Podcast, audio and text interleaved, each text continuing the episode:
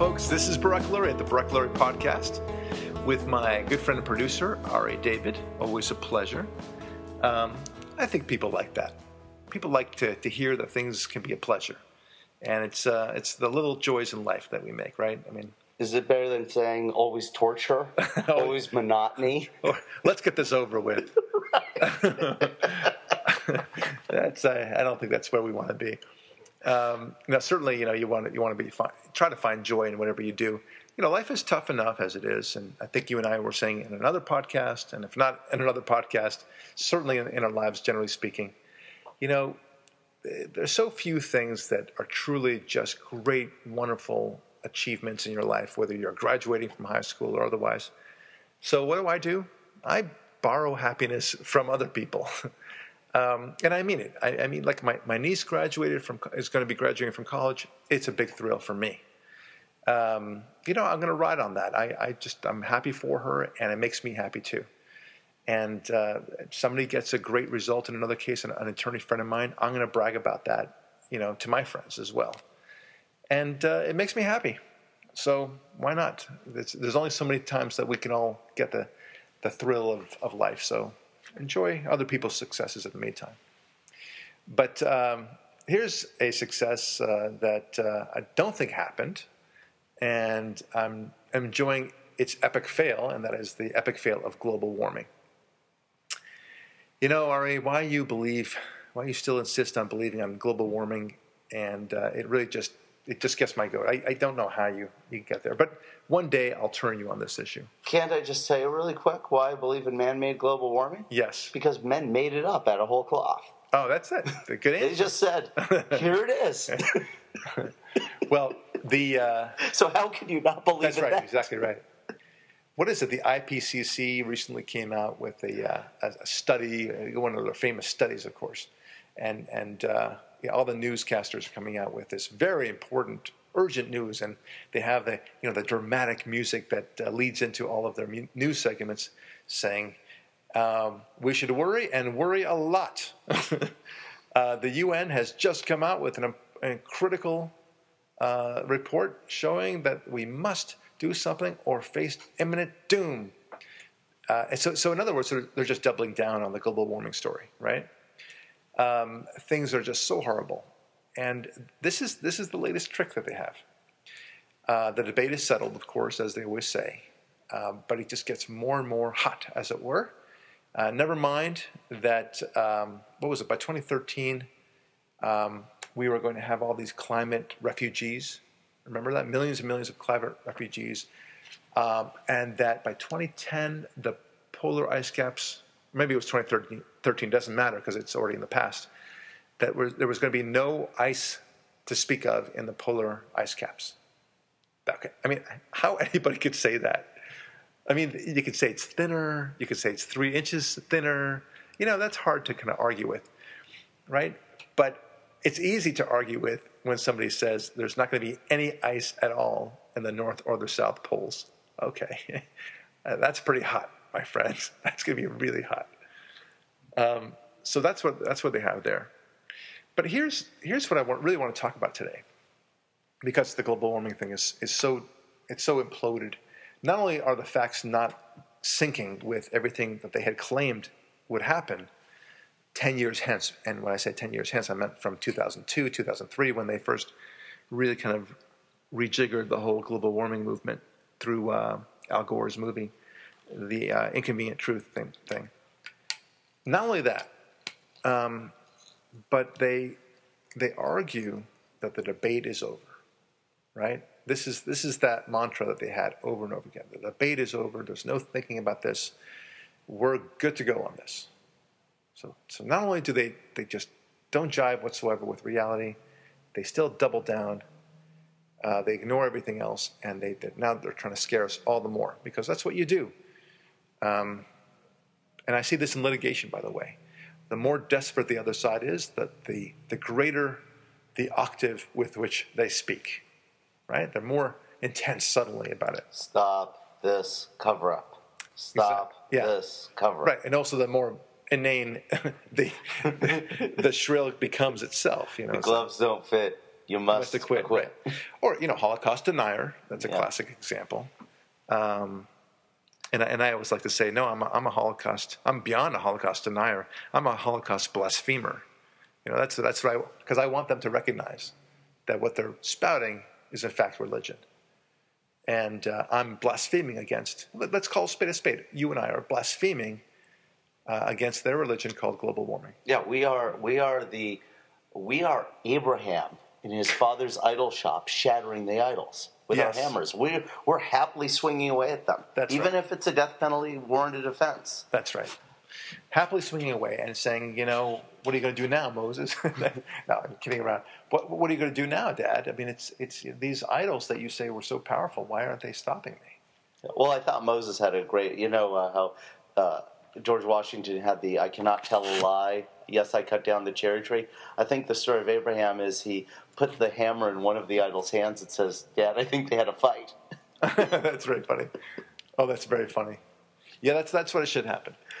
That's what should happen. Um, okay, so here, here's kind of, i am going to have some fun with this.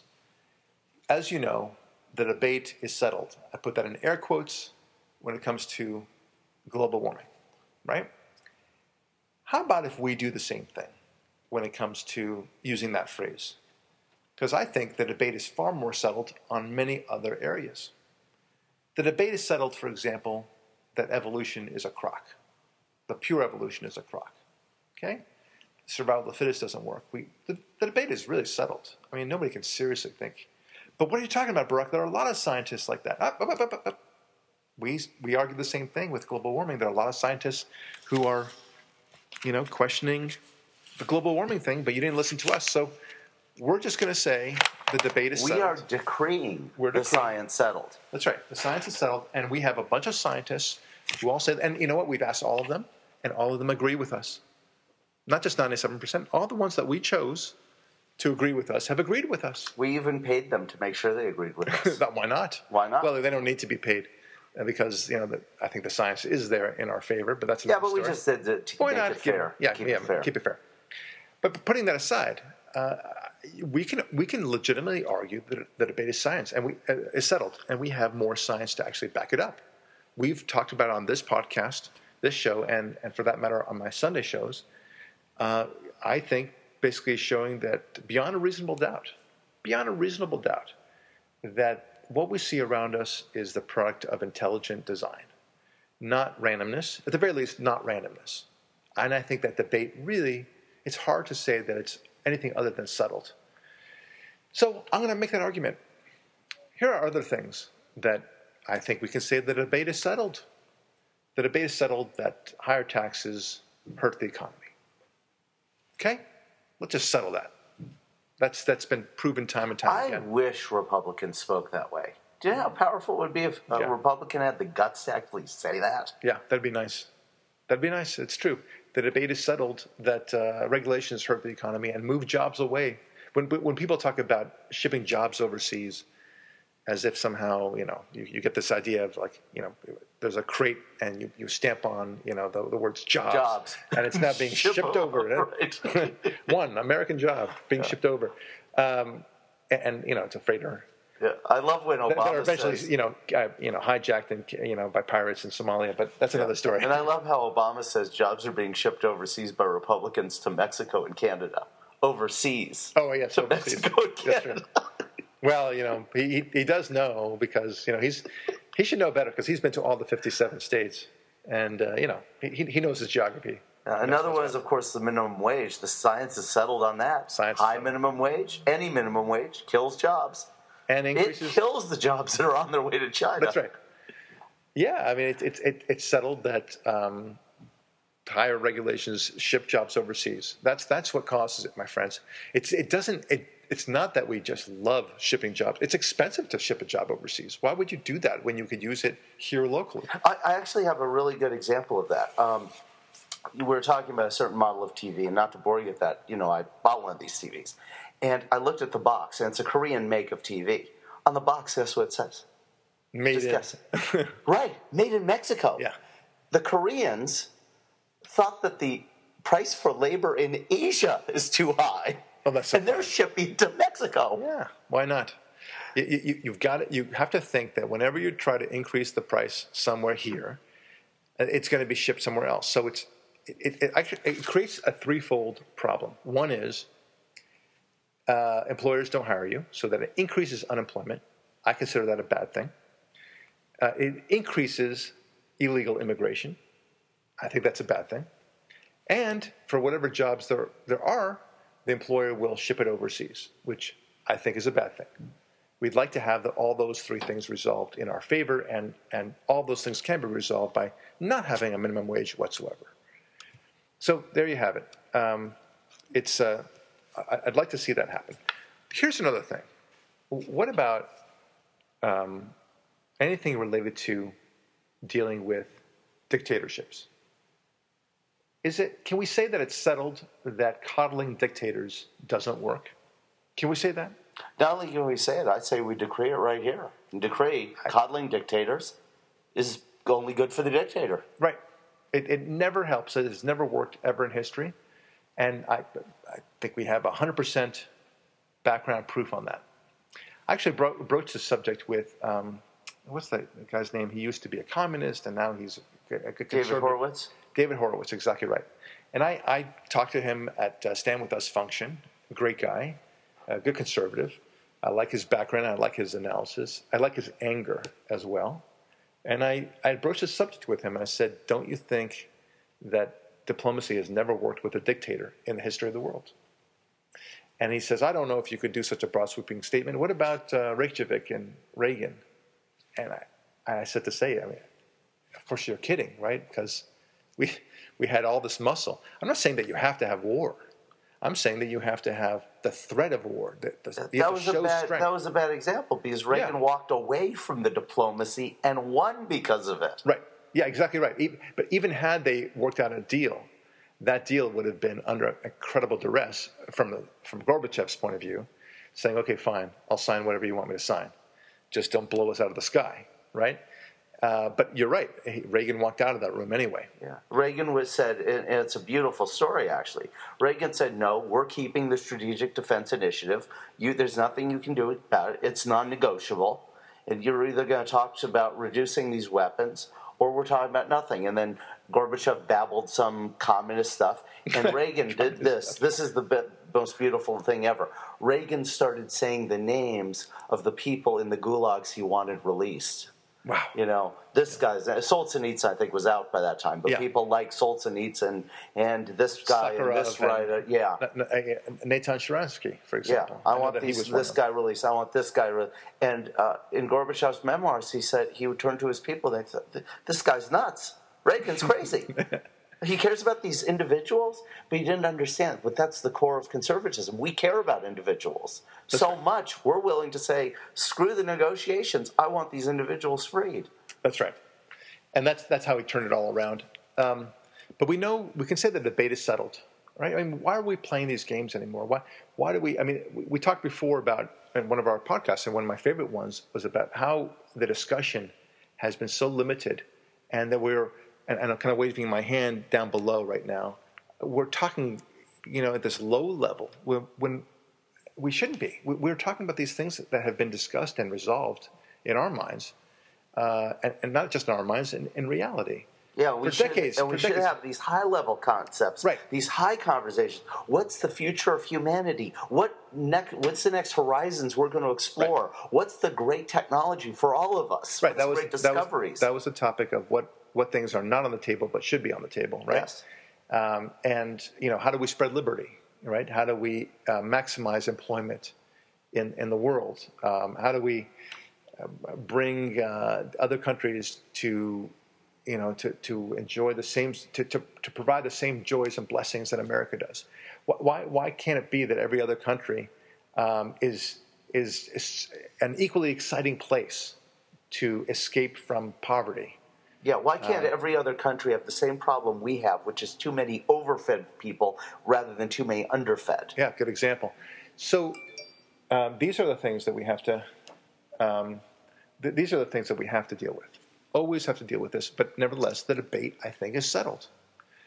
It is settled. I, I just thought of a, a con, sort of a conjoiner of that, which is um, you're you're a chess player, right? And Yeah. obviously very popular with your text messages. Um, uh, but you know how you said we can settle the debate. Coddling dictators is only good for the dictator. As someone who plays chess, the debate is settled. Losing your queen leads to you getting checkmated. Right. The debate's settled, right? So It's- if it's- that's it's very, settled, it's very hard to win a game without a queen. Right. And so you just have to hope that the other side loses his queen somehow by by happenstance, and then then you're good to go. and doesn't get any pawns down exactly. downstream. Yeah, but but it's you're right. It's it once you uh, lose your queen in a in a chess game, it's a real uphill battle. It's possible. It's Yeah. just really. But very coddling difficult. dictators is essentially, and assuming that's going to work, is the same as losing a queen in a chess game against a good player who has their queen, and assuming I'm going to win here in a cakewalk. You're not. That, that's fair. That's a fair statement. But what we do know, coddling a dictator, and what I mean by that is simply even thinking that the way to deal with him is to negotiate. That's a language that he doesn't speak, right? I mean, it's it's like me trying to speak to a woman uh, like I speak to a guy, right? I don't. When I speak to you know when when you and I speak, we kind of rib each other every once in a while. We'll say something funny like, "Hey, uh, are you a piece of crap?" or whatever. Like we- we'll joke around a little yeah, bit. you're going to wear that? Yeah. Jeez. Yeah, that's right. and we, we laugh at ourselves, and you you know, and, and that's the that's the way guys talk. But if I spoke like that to a woman, she'd take offense. She'd say, you know, it's just you would never even think to speak like that. And a woman wouldn't speak to another woman like that either. They do rib each other, but in a very kind of underhanded way. It's a very different language altogether. Likewise, dictators speak a different language than we speak. When we think about resolving a problem, we assume the person on the other end, uh, it just has to, you know, get some of his needs fulfilled. It might be a question of resources or some money or some recognition. Um, and then all of a sudden you have a, a deal. A deal is brokered. That's the way it is in a democracy. But it ain't the way in a dictatorship. Because a dictatorship needs to be fed with power. And that's all it is. And the only way you can, you can help a dictator is by giving him more power. And so, so you're not speaking the same language. It's kind of like you, the the type of law you practice, negotiations, business deals. Right. It's like you're out here in civil society doing your kind of practice. Right. Now let's put you in prison and have you negotiating for cigarettes with a very dangerous criminal. Right. Right. That's the way it is negotiating with a dictator. It's a totally different context. All your let's find uh, mutually beneficial arrangements for us. Let's make this easy. Let's make this convenient. Yeah, and let's make the- this pain free. That's Yeah. not existent in that world. All they see is is power, and when you start negotiating with them, that's when they really play you. It's even even when you open the door, even when you talk the language, then you've already lost. Yeah, the only wait, wait, wait, wait, wait. right. And Ronald Reagan recognized that when he the Reykjavik, argument altogether. He didn't he didn't even let the discussion begin. Um, he he simply said, uh, "We're having SDI. Don't even talk about it." And I, I want these men released. That that I'm listening down to you. And that was that. The second thing that is a problem once you do that. So so you, you have a double edged problem. One is that it doesn't work. We know that, right?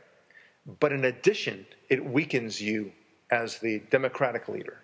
If, you're on the Democratic side of the negotiation, it actually weakens you to even open that door. And that's what Ronald Reagan understood. So, for example, every time we go to North Korea and say, please don't uh, build your nuclear arms, please don't do so, uh, we give him legitimacy as a legitimate leader of this communist country. And what we should be doing instead is you're a rogue nation, you're a monster, you're evil, uh, we are going to quarantine you. That's it. Well, I'm, I'm going to I'm going to throw uh, nuclear arms. We, sir, we're going to quarantine you.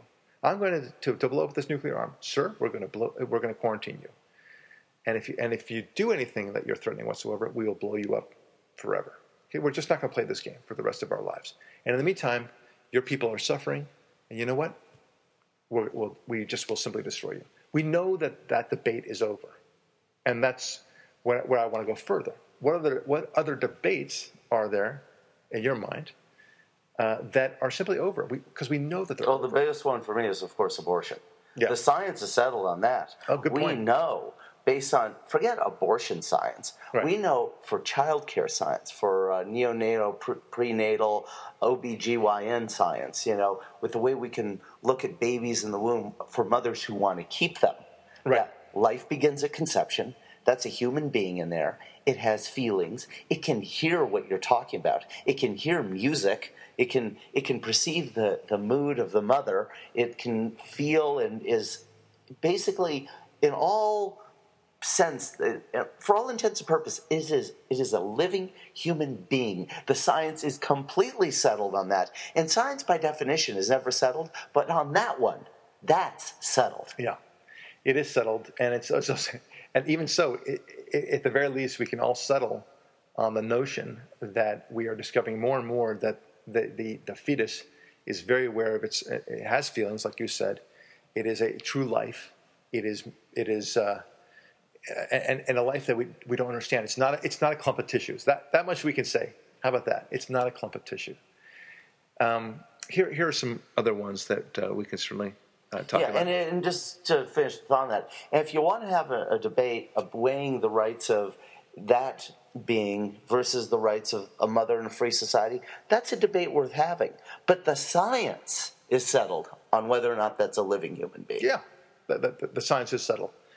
Um, and, and look, you don't have to like it. You don't have to like the idea of, uh, of a pro-life position, but but don't don't think for a moment that as we go forward, learning science, which the left is very fond of saying that they're supportive of, but in fact are not. Don't think for a moment that uh, somehow the science won't continue to show that the fetus, as they like to call him, uh, is not experiencing uh, horrific pain and feelings in the process.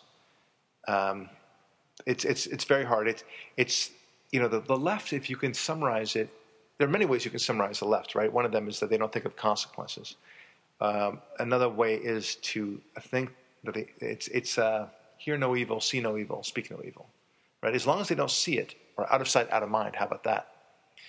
As long as they don't see the jobs being lost for with minimum wage, well then they're okay with it. As long as they don't see the baby inside the womb, then they're okay with uh, killing it. That's really what it is. I mean, that's that's what was so powerful, not great at all, but so powerful about the story uh, from England, where they were disposing of the fetuses, the tissues, as it were.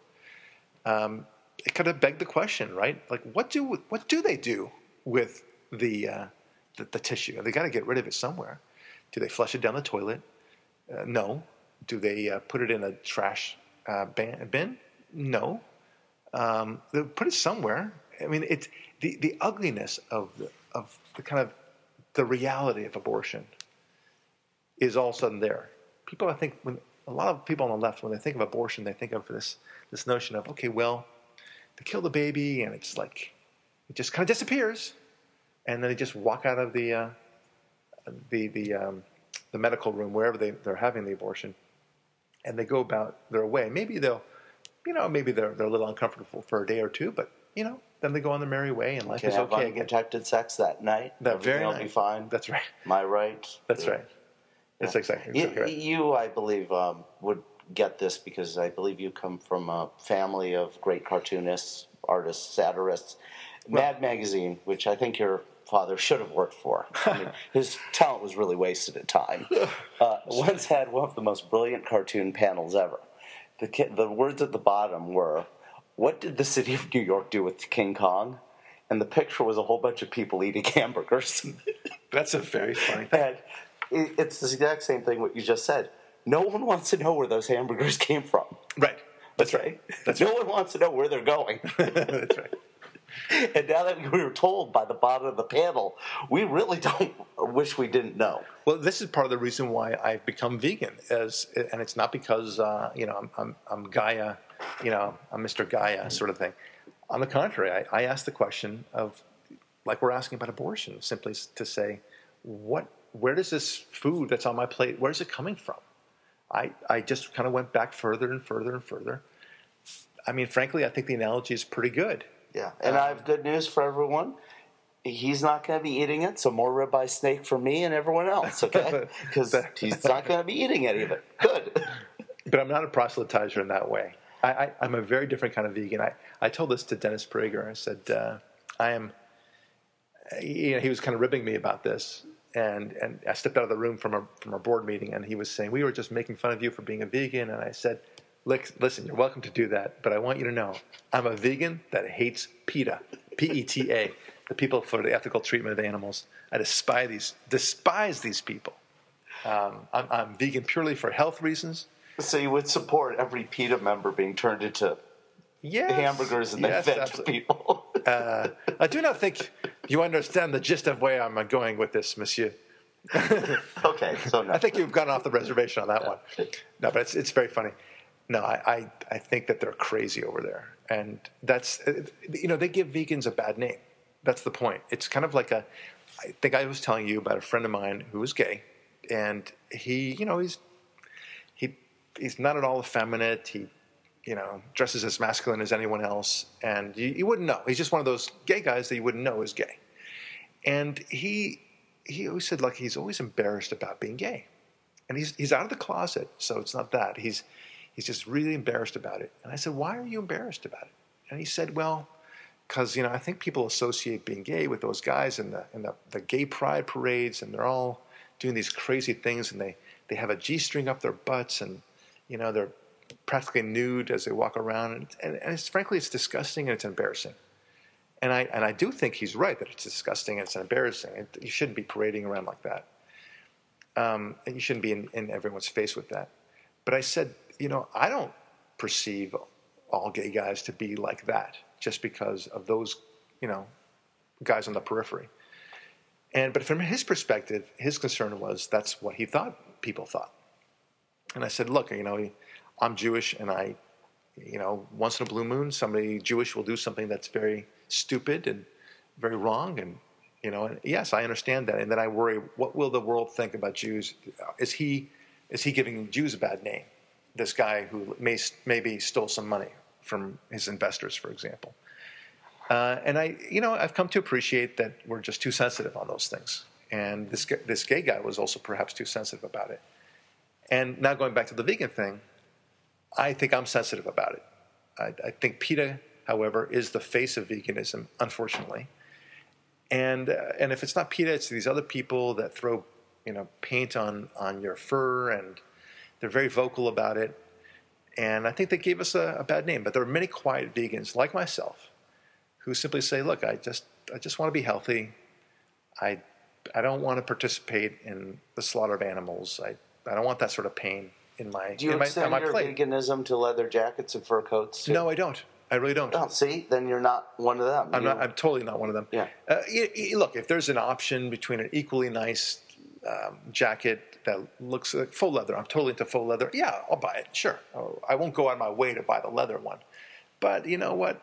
Leather shoes, you know. I, th- by the way, they make some really nice non-leather shoes now, so I'm, I'm getting those. But um, sometimes, you know, I've got I've got nice taste in clothes, and, and sometimes that'll yeah, entail is, that'll this, entail some leather. This has to do with things you're putting into your right. body that right. you're gonna, you know. Yeah, it's a different. It's it, literally it's a different animal, yeah. so to speak and um, these guys just make it bad for us. So anyway, I do it for health. The fact that I'm not contributing to the suffering of animals, or at least lessening my my contribution to the suffering of animals, great. I'm all I'm all for that. But really, it turns out, it just turns out that eating a plant-based diet is really good for you. It just happens to be, and we're just not meant to eat the animals, and that's that. But again, I digress. That's not the main point. And I can even say that the, the debate on that is not settled. Okay? Yeah, uh, because you're to, more than willing to admit and acknowledge that there are human beings of all different genetic backgrounds, and some might be more tuned to eating meat. Well, you know, I, like you actually, know, like take actually, Inuit or, or Aleut, people who no. who live in places where there is no foliage. You know. Well, no, then they have no choice to eat it. But that doesn't yeah. mean that we're designed as a human species to eat animals. We're, we're not. Um, but like I said, uh, like you were about to say, which is that if someone were to show me that you got to eat chicken like once every two weeks in order to maintain a healthy diet or whatever it is, and it's a longitudinal, longitudinal study of some kind, I'd say sure, I'll change my diet. It's not at all a talismanic approach. Now, so far, what I've learned is that all the log- longitudinal studies have shown that going vegan is the better way. And I can go through that. But let's not even talk about that, the, the debate being settled there. I think it's Yeah. strong. I think it's, there are strong arguments for veganism. Um, and I, I am vegan for that reason. But I'm open minded. Yeah, and also this episode is about things that are settled, not that That's we're right. decreeing, not things that aren't. I, I- I'll uh, name one Yeah, go, go for the next because I got one too. that is uh, you're not allowed to think what I'm thinking. go ahead. What, what, is the, uh, what is the one that you would propose? it's that uh, the debate is settled that it's more ideal and people are happier and live better lives by believing in God and practicing religiosity than Oh. those who practice godlessness of varying degrees or channeling their, their need, their human need to worship into secular idols rather than worshiping God. Well, yeah, I, I think I, I The can. debate's clearly settled on that one. Yes, and let me summarize because I think I can twi- tweak it just a little bit, and then and and then we can agree on this. That living a, a God-centered life is much more healthy and more productive, and will make you happier. I think the debate is settled on that. That's what you're really saying, Yes. and I agree with you 100. percent And and that's not even saying, folks, that uh, there is a God or not. And I'm And not. you, you can even say Yeah. it's all a big ruse. It's all a big pretense. But uh, if you live that pretense, you're going to have a much more productive and much more happy life. And I'm not talking about uh, cultism, where even people who are Jewish Yeah. or Christian can fall into different flavors of their religion that have turned into cults of certain sects. I'm talking about normal, balanced, God centered life. Yeah, that's right. If you do that, you will have uh, great joy in your life and you'll have a sense of purpose. And as we often say, what is the purpose of purpose? I'll tell you what it is. It's to have a purpose. Yeah, Okay. and, and the debate and science are totally settled. The debate is over, science is settled. Right. Believe in God, you'll most likely be ha- happier right. than if you don't. It is, yeah, that's true. It is the greatest indicator, uh, the greatest cure for depression is God. It won't, it won't necessarily cure it, but if you want the biggest bang for your buck, so to speak, the bi- biggest big bang, if you will, believe in God. Yeah, and at the top you talked about how you'll um, play a hitchhiker on people's pleasure, like take pleasure in people's success.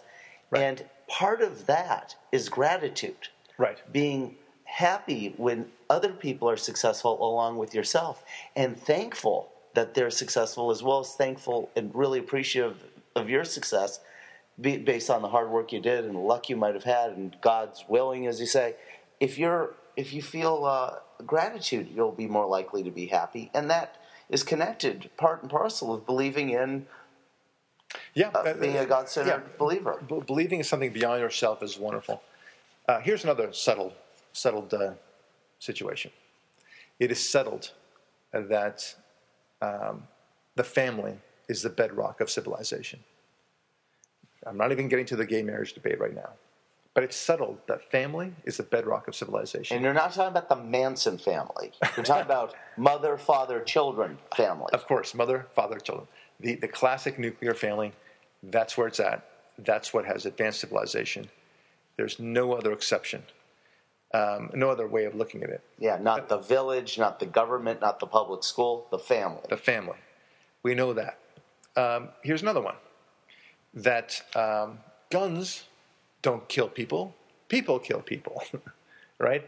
That the presence of guns is not what creates any violence in our society. Guns will always be there. Um, and no matter how you fashion them, people will find a way to create mayhem with or without guns. And we had this recently in the, I think it was in, in Japan, uh, where uh, some crazy guy, some a group of crazy guys. That was China with the You're right, knives. China with the knives. They went. They weren't guns. They just went with very sharp knives and they cut up. I don't know, hundred people. I mean, it was just horrible what they did. These are evil people. Don't get me wrong, but they didn't have a gun. Not one. Not one single gun was used. And the, the Democrats, lo and behold, did not suddenly hold a bunch of trials and hearings trying to ban the Iron Chef That's right. from television. lo and behold. And we do know, however, that what, the more you give guns to good people, the less chance that bad people will use guns. And it's as simple as that. We, we have this, I mean, it's what we call deterrence. Um, there are many other examples of debates, folks, that, that will that, that we can easily say are resolved, and they are resolved. It's just that the left doesn't like it being resolved. So they will continue to open it up and say we've got to rethink it, rethink it. And I think you said it a long time ago. It's it's the it's not the one percenters. It's more like the ten percenters. The ten percent of society, like in the, the like in communist Russia, who completely altered the entire Russian history by advocating this thing called communism. And 90% of the, the population was against it, but it was the, the 10% that were very vocal that ended up controlling and changing the, the whole direction of Russia into a horrible country that it became, the Soviet Union. And, it, and the echoes are still there. And the same thing is true with these things that we know to be true, the things that we hold to be self evident, right? I mean, think about the chutzpah, the confidence that Thomas Jefferson and the other founding fathers ha- must have had to say, we hold these truths to be self evident. In Al Gore speak, that means the, the science is settled, settled, the debate is over. The debate is over. And that's exactly what I mean. They, the truths that are self evident are the ones that we just spoke about, folks. That's what it's about. It's not, but, but the left will constantly try to undermine that. No matter how many times you try to show them that's not what the past shows, and you know, we, we, we know that higher taxes always hurt everyone, and we can say that no, no country has ever taxed their way into prosperity, and, and uh, that uh, incest was a bad thing, and the family was very important, and that's what allowed us to grow as a society. You can show, you can show them history and evidence till the cows come home, but they won't listen. And even with the global warming, we're now showing them evidence until the cows come home that they're just wrong. I mean, we've all those years that they predicted incredible things will be happening, none of it happened, but they don't listen. And, Beachfront real estate values continue to go up, right? That's right. That's that's right. You would think they would be they would all be running for the they hills. They would be running for the high ground. Yeah. So, folks, this is where we're we're going with this. The, the reality is there are certain truths that are indeed self-evident, and we went through a lot of them today. And I'm, I'm happy that we went through them because they're so clearly self evident. It's the, the, the, problem, and I, I hear the music playing now. The problem with it is that the left just refuses to acknowledge that the debate is indeed settled. So they instead invent other debates that they claim are settled. When they're not, they're not. And uh, that's the way it always will be, folks. They'll never give in to the facts. They'll never actually look at the science. They'll never actually deal with reason or logic. That's our debate, and that's what we need to focus on. Don't focus on what they say, focus on our own debates that we see are already settled. Folks, this has been a pleasure. Thanks so much for listening. We'll talk to you next week.